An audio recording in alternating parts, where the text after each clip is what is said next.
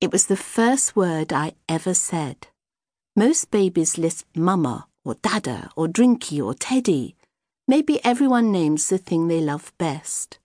I said Jodie, my sister. OK, I said Dodie because I couldn't say my J's properly, but I knew what I meant. I said her name first every morning. Jodie? Jodie, wake up, please wake up. She was hopeless in the mornings. I always woke up early, six o'clock, sometimes even earlier.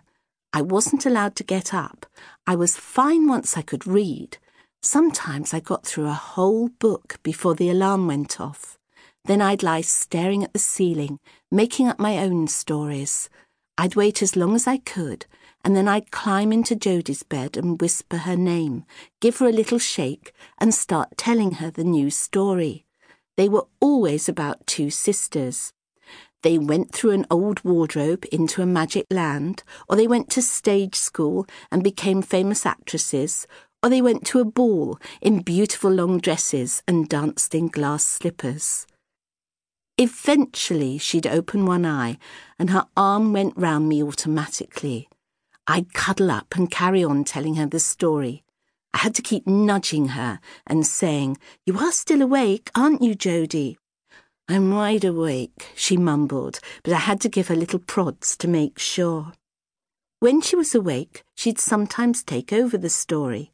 She'd tell me how the two sisters ruled over the magic land as twin queens, and they acted in their own daily television soap, and they danced with each other all evening at the ball until way past midnight. Jodie's stories were always much better than mine. I begged her to write them down, but she couldn't be bothered.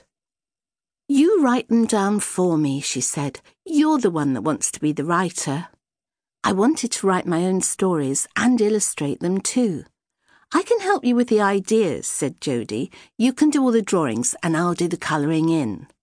So long as you do it carefully in the right colours, I said, because Jodie nearly always went over the lines, and sometimes she coloured faces green and hair blue just for the fun of it. OK, Miss Picky, said Jodie, I'll help you out, but that won't be my real job. I'm going to be an actress. That's what I really want to do. Imagine standing there, all lit up, with everyone listening, hanging on your every word. Maybe one of my stories could be turned into a play, and then you could have the star part. Yeah, I'll be an